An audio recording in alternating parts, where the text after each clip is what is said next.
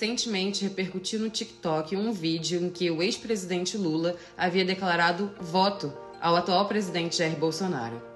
Mas será que esse vídeo é verdadeiro? O vídeo usa imagens de uma entrevista concedida por Lula a uma rádio de Salvador em 2018.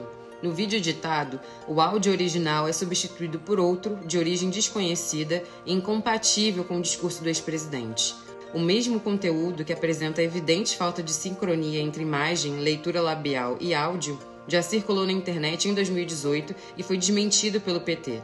Ao comprova, a assessoria do partido voltou a afirmar que se trata de uma montagem. O trecho de 31 segundos usado para a montagem tem como base uma transmissão feita nas redes sociais de Lula no dia 6 de março de 2018, quando o político concedeu entrevista ao Jornal da Bahia, da Rádio Metrópole. Ao acessar o vídeo da entrevista na íntegra, com áudio original, é possível identificar o que o político realmente fala. A montagem com a mesma dublagem falsa voltou a circular em 2022, cenário em que Lula é pré-candidato à presidência da República pelo PT em disputa contra o Jair Bolsonaro e um dos principais opositores ao atual presidente. Ao comprova, a assessoria de Lula reafirmou a posição divulgada em 2018, quando o vídeo começou a circular, de que se trata de uma montagem e de que o petista jamais pediria votos a Jair Bolsonaro.